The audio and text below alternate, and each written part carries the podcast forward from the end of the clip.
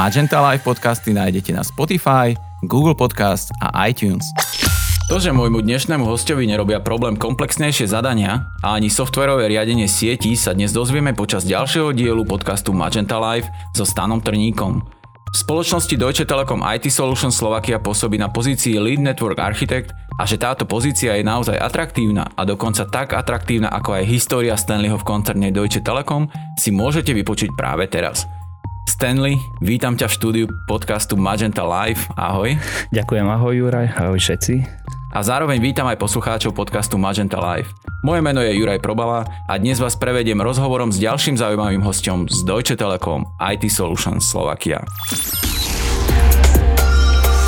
Stanley, čo si myslíš, ako by ťa opísali tvoji priatelia? Aký typ človeka podľa nich si? Tak asi, čo si myslím, by ma opísali, že som pozitívne naladený, som za každú blbosť a myslím si, že ma nevnímajú veľmi nejako ako informatika alebo v tomto smere, pretože veľmi to ani neriešime, skôr riešime všetko možné okrem práce. A asi ani nemá význam nejako ich niekedy zaťažovať mm-hmm. mojou prácou, takže asi tá pozitivita a vlastne aktivita za každý program, ktorý je nejaký zábavný a dobrý, tak tam som ja. Môžem potvrdiť, my sa nepoznáme veľmi dlho, pracuje spoločnosti, spracujeme v spoločnosti možno rovnako dlho, ale nepoznáme sa osobne, ale čo som mal skúsenosť s tebou pri natáčaní live cookingu, tak mi práve takto prídeš. Neviem potvrdiť, že či si za každú blbosť, ale na, na varenie si sa dal. Možno uvidíme ešte dnes. uvidíme, čo dnes príde. Máš nejakú superpower? Neviem, či to je superpower, ale uh, viem obracať zapekané brinzové halušky, čo je dosť také akože, dosť, dosť je tá vrstva hrubá, proste je to úplne, úplne iný level od palacinky. A možno ešte uh, viem vo filme rozoznať hercov, ktorí hrali pred 10-15 rokmi niekde inde, alebo proste sú v tom filme úplne ináč urobení, vlasy, všetko a tak a proste viem ich hneď odhaliť a niekedy sa taký... tak doťahujeme, že či to je naozaj on alebo nie, ideme na IMDb a pozeráme a väčšinou mi to ide. filmový detektív. No, v tomto hej. A kuchár. Uh, spomínal si, že uh, máš ten work-life balance, aj trošku si to naznačil, že vlastne mimo práce sa snažíš baviť o veciach, ktoré sú bližšie životu, tomu bežnému ako pracovnému, ale ako ťa ovplyvňuje práca v tvojom osobnom živote? Uh, ovplyvňuje ma pozitívne, pretože celý ten systém, celý ten štýl práce, home office a tá flexibilita, ktorá už vlastne teraz je dosť značná. Čím, čím vyššiu pozíciu zastávam, tak tým, tým je to lepšie, tak by to malo byť. A toto mi veľmi vyhovuje. Takže v mojom osobnom živote ma ovplyvňuje tak, že mám na svoj osobný život čas a je to také flexibilné, že viem si to rozkúskovať aj počas pracovnej doby a potom neskôr to nejako dobehnúť alebo niekedy sa prispôsobím zákazníkovi a ideme na nejakú telekonferenciu neskôr a tým pádom si viem rozkúskovať pekne deň a využiť nejaké pekné počasie a potom dohnať vlastne v tom viac vyhovujúcom čase pre mhm. zákazníka. Mm-hmm. Trošku sa vám zmenili tie pracovné podmienky, to si aj ty naznačil a presne tam smerovala aj moja ďalšia otázka. Či zvládaš manažovať ten čas lebo vlastne teraz máme všetci pocit, že si dostupný 24-7, trošku sa to zmenilo, nechodíme na meetingy, ale vlastne dvihneme telefón a hneď voláme tak je to náročné? Je to náročnejšie ako predtým, pred tou pandémiou? Ja musím povedať, a som tomu veľmi rád, že aj pred pandémiou sme mali dosť tak, takú voľnosť a dosť nám vyšiel oproti zamestnávateľ a mohli sme si to dobre zmanéžovať. A ten home office tam bol veľmi silne zastúpený a teraz sa až tak veľa toho nezmenilo, ale je tam citeľný ten rozdiel, hlavne v tej komunikácii s kolegami, keď face to face sa chceme porozprávať s niekým a či sú to osobné veci alebo aj riešenie nejakých problémov, nemôžeme vstať a ísť k whiteboardu, k tabuli a niečo si tam nakresliť, popísať a porozprávať sa. Samozrejme vieme to spraviť online cez nejaké webex sessiony a tak ďalej, ale nie je to ono. Nie je to to, čo vlastne niekedy človek potrebuje, ten osobný kontakt a aj tie, tie osobné veci tiež sa dajú poriešiť na nejakom tom štarte nejakých meetingov, to sa ako má a čo robí, ale nie je to ono. Čiže je tam, je tam negatívny vplyv tohto a, a myslím si, že všetci sa tešíme do ofisu tak ako nikdy predtým. A viem o tebe, že rád športuješ, a rád športuješ v prírode, bicykel, pedalboard. A je to pre teba aj istá forma oddychu? Alebo čo je pre teba taký ideálny relax? Určite je to pre mňa forma oddychu. Uh, ono, je to pre mňa viac oddych ako šport. Samozrejme, som taký typ, že rád si naložím a potom sa vďaka tej únave dobre cítim ale mám to tak vybalansované, že je to viac také, také opaľovanie sa na pedalboarde ako odmena po nejakom padlovaní a samozrejme potom tam stretnem nejakých ľudí a je to o tom aj socializovaní sa. Keď, keď sa mi dá nejako rozvrhnúci program, tak tam idem vtedy ja mám ten čas sám pre seba, kedy ešte ostatní pracujú. Potom, keď vlastne oni dopracujú a prídu tam, tak uh, už si užívam takéto socializovanie. Mm-hmm si pôžitkár, máš rád život? Som, som, veľký, som veľký pôžitkár a robím tomu ústupky všade, kde sa len dá, pretože a môže za to aj tečko, že ma tak rozmaznalo, že nie je to také vstávanie niekde do práce, do fabriky na nejakú skorú hodinu a tá flexibilita to je obrovský bonus pre mňa a neviem si predstaviť ísť späť, takže dúfam, že mi to takýto štýl práce ešte vydrží dlho, lebo som sa absolútne na to naladil. A ja myslím, že uh, tam, kam smeruje naša spoločnosť, kde sa posúva, ako sa vyvíja, tak ja myslím, že vyjde v ústrety práve takýmto expertom na témy, ako si ty. Tiež to dúfam. Sme z IT sveta. Máš nejaký obľúbený IT vtip? Vtipy mám rád, vedel som niekedy hodiny rozprávať vtipy, ale tým IT vtipom som sa nejako vyhýbal, možno aj kvôli okoliu kamarátov, ktorí až tak neberú tie IT vtipy, mm-hmm. ale na, nedávno som čítal jeden taký akurát sieťarský, že iš, išiel sieťar na strelnicu a strieľal do terčov ostrými a od terčov mu kričia, že nič, nič si netrafil, nič proste sa mi nedošlo tak on strčil prst do hlavne, stlačil spúšť, odstrelil si palec a hovorí, tak, tak ja potom neviem, že u mňa to je dobré, od mňa odišlo všetko v poriadku. je, je to také suché, no ale aspoň ja ako sieťar som sa nad tým pousmial, pretože celá tá sieťarina je o tom, že na jednom konci niečo pošleme a na druhom to má dojsť v takom stave a tak rýchlo a takou cestou, ako chceme. A niekedy ten, ten troubleshooting vyzerá takto. Čiže vidíš, um, presne vidíš tú paralelu toho vtipu s Hej. tou realitou. Niekedy treba niečo odstreliť, aby si zistil, čo tam nefunguje. Ako dlho pracuješ v Deutsche Telekom a aké boli tvoje začiatky? No tak keď ešte stále sa vyrovnávam s tou, s tou zmenou roku, ešte tvrdím stále, že je 2020, takže 2008, 2.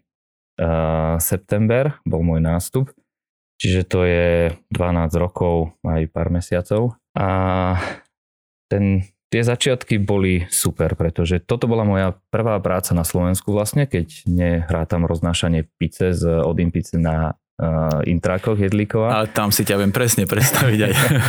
a ja, akože potom vlastne tie práce ďalej, mm-hmm. to, to bolo len na Amerika počas leta, tam som staval domy drevené, potom som mm-hmm. robil taxikára, čiže také práce akože na chvíľu a žiadna kariéra a potom keď som sa rozhodol, že už e, po e, výške po štátniciach som si dal pauzu na nejaké dovolenkovanie, zase požitkár. A potom vlastne aj do Tčka som prišiel na pohovor tak hneď po štátniciach, že ponúknite mi, čo tu máte a nakoniec tá ponuka bola veľmi pekná, pretože Tčko tu začínalo a neboli tu žiadne tie zabehnuté veci, ktoré proste veľmi nemám rád v práci a môžem ukázať od nuly, že kam viem sa až dostať. To som ani nevedel, že kam sa bude dať dostať. A vlastne toto, celý ten, ten pohovor bol oneskorený o tie 3 mesiace, kde mi vlastne povedali, že áno, som prijatý. A o tie 3 mesiace som nastúpil do spoločnosti, kde to bolo naozaj v štarte, v takom štarte, že nebol tam ani nábytok a celkovo aj tá budova vyzerala v štarte, všetky tie organizačné veci, to bolo všetko len na kolene pripravované a tešilo ma to, že budem pri tom, ako sa vybuduje, ako sa vybuduje ten tím, ako sa vybuduje celé oddelenie a ako si to spravíme, tak to budeme mať. A vlastne toto bolo prvé zamestnanie na Slovensku, kde som musel niekde oficiálne prísť, nebol som sám sebe šéfom ako keď som robil taxikára, tam to nikoho proste nezaujímalo a bol to aj taký, taký nový systém, kde musela byť tá organizácia a tá dochvíľnosť, proste celý ten systém. A tomu som sa vyhýbal, ako sa len dalo, ale potom po výške už sa bolo treba niekam zaradiť do sociálneho systému a som veľmi rád, že som si vybral na to tečko. Definuj tečko troma slovami. Uh, multikulty, uh, skúsenosti a procesy. To by, to by boli tri slova, ktorými... Takže tie procesy, ty si aj spomínal, že vlastne tá disciplína je potrebná, tak sme nemecký koncern, tak ono, ono je to aj tým, že tá firma je veľká. Sa hovorí, že buď človek robí v malej firme, kde to je také osobnejšie, ale tie možnosti tam nie sú až také veľké, alebo vo veľkej, kde tie možnosti ako v T sú zase medzinárodné, obrovské skúsenosti, ale je to proste veľká spoločnosť, ktorej je to trošku také skostnatelejšie a treba sa pretlkať cez tie procesy, ktoré vlastne majú, majú to uľahčiť, pretože je to veľký, veľký systém poprepájaný celý organizmus ale niekedy vedia trošku potrápiť, ale aj na tom sa stále pracuje, na tom vylepšovaní, takže ide to pomaly, ale ide. Pracuješ na pozícii Lead Network Architect, ako som spomínal na začiatku. Čo všetko táto pozícia obnáša? Táto pozícia obnáša skoro všetko. Uh, nie je to také, že dievča pre všetko, ale vo všetko musím byť zapojený, čiže to znamená oveľa viacej tých uh, meetingov, kde sa preberajú témy, ktoré niekedy len okrajovo súvisia, ale človek musí mať o tom prehľad. Takže teraz je toho viacej ako predtým, keď som bol čisto technik a inžinier a riešil som si problémy väčšinou sám. Teraz je tam viacej tej komunikácie a je tam viacej nás lead architektov, nie je to, že všetko riadím ja všetko je na mne, ale je tam oveľa viacej tej, tej komunikácie a toho riešenia problémov zabehu a toho brainstormingu, ktorý, na ktorý treba niekedy 10-15 ľudí a každý dá ten svoj vstup a potom to tam treba zmanéžovať, že to, čo ako a uh-huh. zohľadiť naozaj všetky vstupy. A hovoríš tak všeobecne, keď hovoríš o problémoch, predpokladám, že to nie sú tvoje osobné problémy, ktoré riešiš, a vieš načrtnúť aspoň jeden, že čo, aby si naši poslucháči vedeli priblížiť, keď hovoríš o problémoch mm. akého typu? Tak predtým som robil WAN optimalizáciu a akceleráciu. Teraz robím SD-WAN, čiže Software Defined uh, WAN. Čiže WAN sieť, ktorá ide uh, od nás preč do sveta, do, do širokej siete internetu. A to je pre zákazníka spojenie so svetom, nie len nejaké mm, spojenie s internetom zákazníkov, samozrejme aj to tam je, ale väčšinou s nejakými datacentrami po celom svete, nejakými cloudovými službami a tak ďalej. A je to vlastne niečo, čo si ten zákazník budoval dlhé roky. Funguje mu to ako tak. Niekedy vlastne prechod na to softverové riadenie je posun k nejakému lepšiemu riadeniu alebo k zlacneniu servisov, nejakých prevzatia služieb z cloudu, kde platia veľké peniaze za to, možno k nám, k Deutsche Telekom alebo niekde inde, kde to je lacnejšie. A zabezpečiť to správne prepojenie tých uh, zamestnancov, ktorí využívajú tie služby, uh, znamená vojsť do tej komplexnej siete, ktorá sa budovala dlho aj s nejakými zdedenými, uh, neúplne optimálnymi riešeniami a začneme tam robiť v tom nejakú novú organizáciu, a tým pádom znamená to veľa komunikovať so zákazníkom a zistiť od neho, čo ktorá časť robí, ktorí užívateľia pristupujú kam a ako majú mať prioritu, ktoré aplikácie sú kritické pre biznis a tak ďalej. Čiže treba získať veľmi veľa informácií od zákazníka a potom musí mať ten zákazník trpezlivosť na to prekopávanie tej jeho starej siete, z ktorej chceme spraviť niečo nové, ale musíme ju pritom nejako pozmeniť a tie zmeny robíme na produkčnej sieti, čiže vždy to musí byť poriadne prebraté so zákazníkom, poriadne naplánované uh-huh. z našej strany, pretože nemôžeme si tam dovoliť nejaké výpadky uh-huh. a keby, tak sú ja, veľmi, veľmi uh, vysoko zaplatené aj čo sa týka času, aj peniazy, uh-huh. aj všetkého, čiže je to o tom plánovaní, je to, je to náročné. Keď ťa počúvam, ako o tom hovoríš, predpokladám, že práca ťa baví. Ako vyzerá tvoj bežný pracovný deň? Je to pre teba radosť v takom koncerne? Znie to, že áno? Áno, no tým, že som taký pôžitkár, tak si neviem predstaviť už dnes robiť niečo, akože keby som bol v nejakej inej krajine, kde tie podmienky sú horšie, tak by som určite nebol takýto rozmaznaný, ale tu sa mi to podarilo, aj tečko na takto rozmaznalo, ale ten uh, každodenný uh, pracovný deň a tie všetky úlohy vyzerajú asi tak, že teraz počas korony ráno vstanem, mám nastavený budík, čo, čo najtesnejšie k prvému, k prvej telekonferencii, aby som sa vyspal, proste len sa trošku dám do poriadku, umiem zuby, nech ma vôbec je rozumieť pri rozprávaní a tak nejako sa zobudzam pri tom prvom kole, kde prvý, prvá nejaká téma, nejaký problém ma tak mentálne zobudí, nakopne a vlastne už idem a riešim.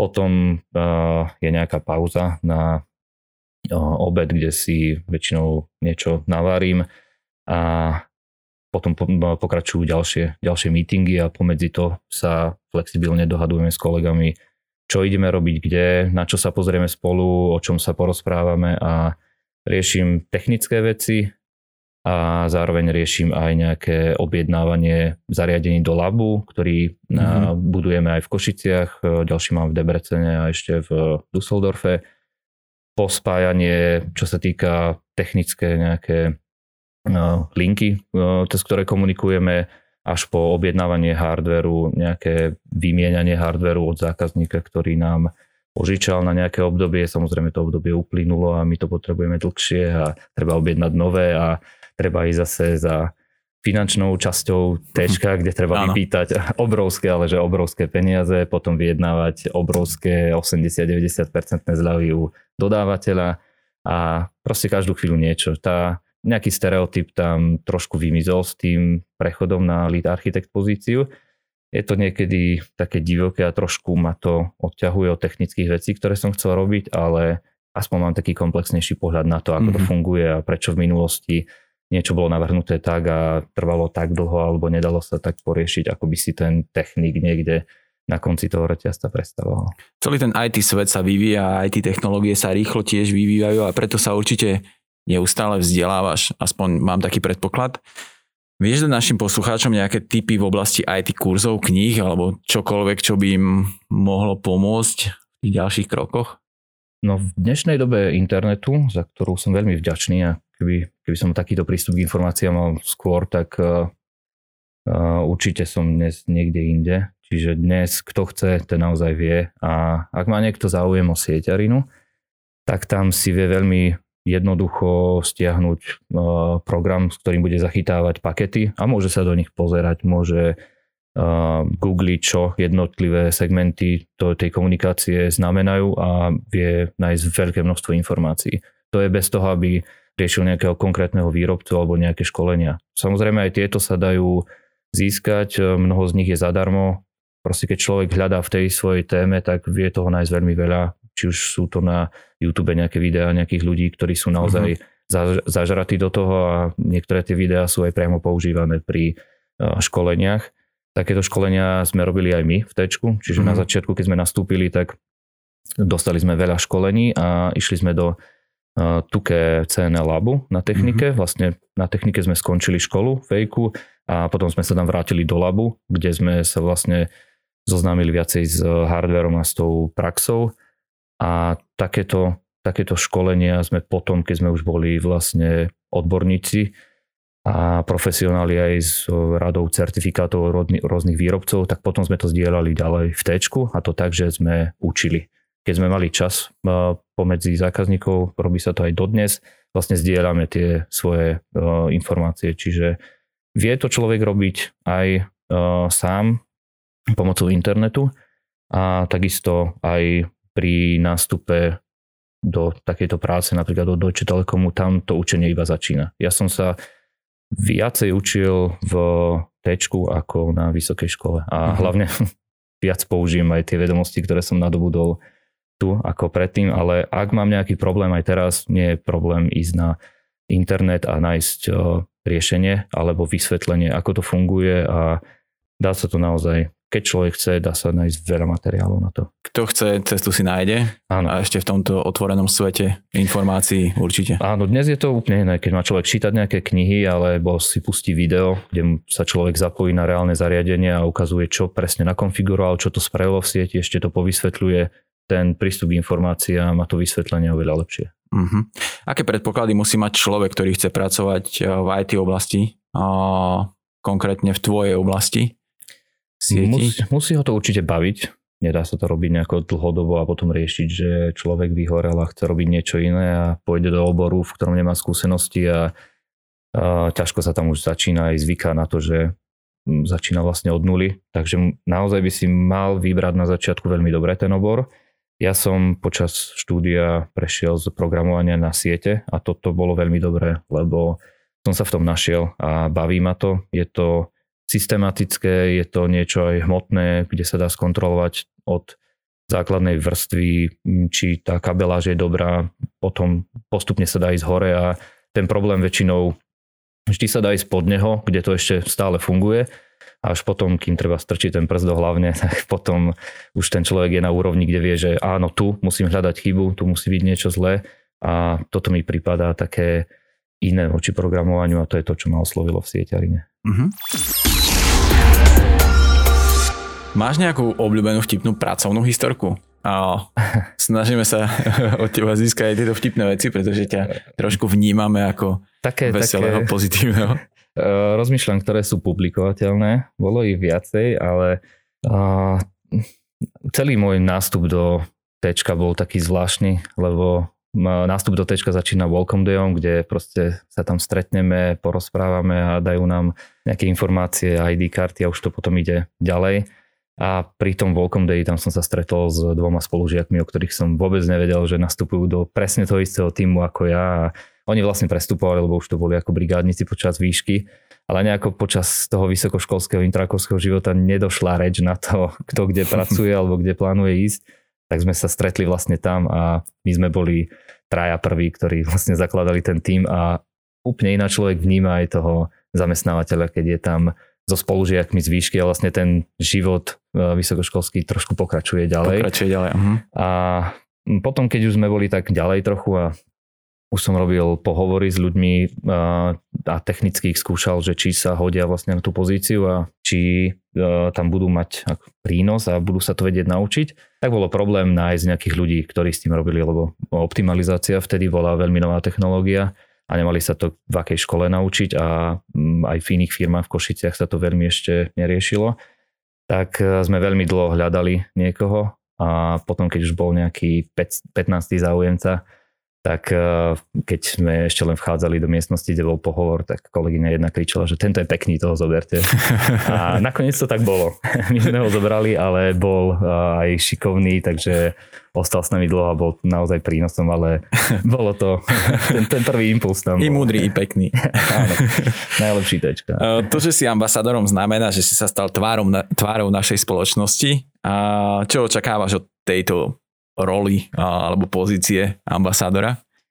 No, očakával som samozrejme väčšie možnosti tých aktivít, ale korona nám to uh, uh-huh. trošku obmedzila. A očakávam od toho to, že naozaj budem môcť prezentovať tú technológiu a dať jej ľudskú tvár človeka, ktorý vie o tom povedať niečo bližšie. Je to celkovo SD-WAN je veľký pojem ako niečo ako cloud, proste každý o tom počul, ale vie, čo to asi robí, ale tam sú podstatné tie detaily. Hlavne keď človek sa chce rozhodnúť, že áno, chcem si vybrať technológiu, na ktorej budem pracovať a budem s ňou robiť dlhé roky, tým, že to je novinka, tak to neodíde len tak. A je dobré vedieť naozaj, čo to je reálne a aké problémy sa tam riešia, ako vyzerá tá každodenná práca. A toto by som chcel ja e, vyzdieľať medzi ľudí, ktorých to zaujíma. A možno aj ukázať, aké nové technológie sa robia v T a že naozaj to ide dopredu a nie je to len o tom, že v nejakom tom všeobecnom povedomí, kde si ľudia myslia, že v T áno, tam sa programuje alebo niečo také. Mm-hmm. Proste ten, ten široký záber ukázať, že áno, aj tejto technológii sa... Môžem potvrdiť, že máme čo ukázať svetu. Maličkými krokmi k tomu aj ideme, k tomu smerujeme aj práve s týmto ambasadorským programom tak ako si spomínal, trošku nás pandémia spomalila, ale to nám nebráni, aby, nebráni v tom, aby sme sa takto mohli stretnúť, nahrať nejaký podcast, možno nejaké varenie spoločné. Mm, my si cestu nájdeme. My si cestu nájdeme a smerujeme aj k tomu, aby ste mohli ďalej odozávať informácie svetu, pretože máte čo ponúknuť určite. Keď si nastúpil do Deutsche Telekom, napadlo ti, že by si niekedy mohol byť tvárou spoločnosti? No toto mi nenapadlo určite. Na pohovore samozrejme odznela tá otázka, že kde sa vidíte o 5 rokov. hovorím, že tu budem sedieť len s oveľa vyšším platom. Takže to boli moje také výhliadky, ale hlavne to naučiť sa niečo a byť v niečom naozaj odborník. A mm, to sa mi podarilo v, tý, v tej optimalizácii, ale potom ako sa trh transformoval a stále sa to mení, tak to išlo do iných technológií a tie softverovo riadené siete to tak šťastí nahradili. Takže Nemyslel som si, že budem tvárou, ale som rád, že sa podarilo dostať sa na takú technickú úroveň, že môžem rozprávať niekomu o niečom a bude to ľudí zaujímať. Aspoň dúfam. Aký je to pocit teraz? A máš toho obavy alebo si ryba vo vode? Mne prídeš ako, a, že si to celkom užívaš? No zatiaľ sú to veľmi príjemné akcie. A ešte predtým, ako som bol ambasádorom pre túto technológiu, Chodili sme na nejaké stretnutia vysokých škôl a tak a vlastne mm, vysvetliť ľuďom, čo sa tu robí a možno ich zaujať a inšpirovať, prečo by sa mali zaujímať o konkrétne pozície u nás. A tam bolo viacej toho osobného kontaktu, ktorý mal prísť aj teraz, ale možno sa nám to podarí neskôr. Takže tie aktivity, čo sme robili zatiaľ, to, to je super. To určite som a viacej ako ryba vo vode a baví ma to. A môžem potvrdiť si ambasádorom pre WAN optimalizáciu a SD-WAN. Vieš nám to preložiť do... WAN optimalizácia, Lajka. čiže Wide Area Network, to sú tie siete, ktoré idú od nás preč do celého sveta a keď e, sa pripájame niekde cez internet, tak niekedy ideme obrovské vzdialenosti, len, e, nielen čo sa týka kilometrov, ale aj tých, tých zariadení a všetkých sietí, cez ktoré to musí prejsť. A samozrejme dnešná doba vyžaduje rýchlosť a nie vždy je to úplne optimálne. Často je to kvôli nejakom, nejakému dedeniu uh, tých, tých neduhov sietí z 80 90 rokov. Tá, tá technológia išla dopredu, ale niektoré tie protokoly ostali ešte pozadu a deje sa tam v pozadí veľmi veľa zbytočných vecí. Tie sa odstraňujú touto pán optimalizáciou a potom sa tam aplikuje aj kešovanie, učenie sa nejakých dát, ktoré som už predtým vedel a videl a odstraňujem redundanciu tých dát, opakovanie a tým pádom posielam oveľa menej dát cez internet a cez medzikontinentálne siete, čo veľmi urýchľuje spojenie. A čím je to spojenie horšie niekde, také satelitné pripojenia v oblastiach, kde nie je proste iná možnosť, tak tam je to veľmi citeľné, keď sa to zrazu skomprimuje niekedy na 20-10% objemu dát ako predtým, bez toho, aby sme menili rýchlosť linkov, tak zrazu všetko nám to ide rýchlejšie a tie odozvy zariadení na druhej strane sú rýchlejšie. A toto, táto optimalizácia a akcelerácia sa aplikuje čiastočne aj v SD-WAN, čiže softverovo definované siete, kde sa vlastne posúvame k tomu centralizovanému riadeniu, orchestrácii všetkých zariadení, ktoré v nejakom centralizovanom systéme, grafickom prostredí si mm, pekne naklikáme, kde ich vidíme geograficky, ktoré sa kde nachádzajú, akými linkami, či už fyzickými alebo virtuálnymi sú pospájané. Vidíme, aké sú tam parametre na tých linkoch, aké sú tam možno problémy, výpadky a na základe toho nadefinujeme, ktorá aplikácia musí mať prioritu, ktorá je kritická pre biznis toho daného zákazníka. Ten najlepší link sa vždy rezervuje pre ňu, ak ten link náhodou spadne, ide sa na iný link a všetky tie aplikácie a servisy, ktoré tam bežali, musia byť nejako upravené, každému musí byť daná priorita a musí to ísť tak, aby sme docielili vlastne tie požiadavky zákazníka, ktoré my pretransformujeme do toho softverového zadania, toho softverového riadenia. A samozrejme máme prehľad o celej sieti, Veľkou súčasťou je aj Zero Touch Provisioning, čiže bez dotyku nejaké natlačenie konfigurácie do zariadenia, ktoré zapojí človek, ktorý o tom vôbec nič nevie, len ho zapojí do elektriky a jedným káblom do siete a všetko sa nakonfiguruje vlastne tak samo z jedného centrálneho miesta a odpadá tam problém vlastne posielania technikov, čo teraz vlastne cez koronu je veľký benefit a tie benefity budú stále väčšie a väčšie. Proste centralizácia, softverovo zadefinovať, čo sa v tej sieti má robiť a celý ten systém už nakonfiguruje všetky router, switche a ostatné bežné komponenty siete tak, aby to robilo ten želaný výsledný efekt. A to je presne to, čo som spomínal úplne na začiatku, že komplexita ti vôbec nerobí problém a teraz, keď si to takto na záver zhrnul, tak mi to príde, že to je vysoko odborná práca, ale v modernom prostredí uh, viditeľná. To znamená, že keď máte nejaké grafické rozhranie, tak uh, vieš nám aj to opísať, ako to vyzerá. Je to nejaká obrazovka, na ktorej vidíš ty všetky siete, vidíš kontinenty? A... Ono to je doslova mapa, mapa sveta a všetky tie lokácie sú tam viditeľné a aj tie linky, cez ktoré sú poprepájané, pekne s farbami, červenou, zelenou, žltou, podľa toho, čo sa tam deje. Na každej je napísané číslo problémov nejakých, ktoré treba riešiť, ich priorita, či sú vážne, ktoré, o ktoré sa treba starať, alebo je tam ukázaná aj trendovosť o napríklad mesiac už tento link nebude vyhovujúci, lebo pri tomto raste tejto, týchto dát, ktoré cez neho chodia, tak bude zahltený a treba s tým niečo robiť. A je tam zapojená aj umelá inteligencia, ktorá vlastne stráži takéto veci. Pekne vie identifikovať e, všetku trafiku, vieme jedným pohľadom zistiť, že túto linku zahlcujú ľudia, ktorí idú na Facebook alebo nejaké neprodukčné veci, ktoré môžu byť e, odsunuté niekde na horšiu prioritu, či už na horší link alebo no, menej, menšiu časť nejakého toho rýchlejšieho linku dostanú pre seba, pretože prioritu má práca a tie kritické aplikácie, čiže to grafické prostredie robí také spojenie a taká, takú krajšiu interpretáciu aj pre toho technika, ktorý vie ísť pozrieť si to na konzolu, kde je čierna obrazovka a text a vie si to popozerať tie dáta, ale aj pre ňoho je to oveľa lepšie vidieť to uh, v nejakých grafoch a uh, v nejakom zobrazení, kde sa človek s tým uh, rýchlejšie zorientuje. Stanley, taký bonus na záver. Tvoj tip na spríjemnenie dňa. Čo ťa dokáže vždy nakopnúť a naladiť na tú správnu vlnu ono to je ľahké, pretože ja hneď ako vstanem, ak samozrejme mm, neviem o niečom, čo ma čaká, čo treba spraviť a až tak ma to úplne neteší, tak uh, základné nastavenie moje je hneď pozitívne, čiže nemusím tam hľadať niečo.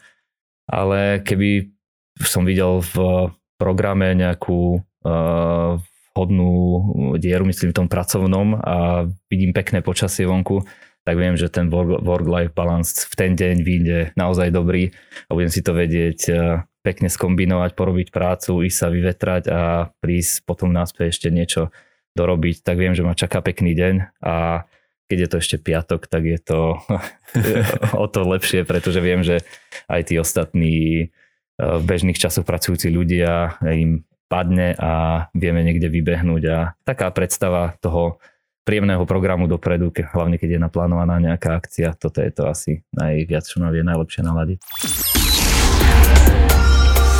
A týmto sa dostávame k záveru nášho dnešného dielu podcastu so Stanom Treníkom. Stanley, ďakujem za tvoju pozitívnu účasť štúdiu. Ďakujem aj za pozvanie a uh, pozdravujem všetkých, ktorí nás počúvali.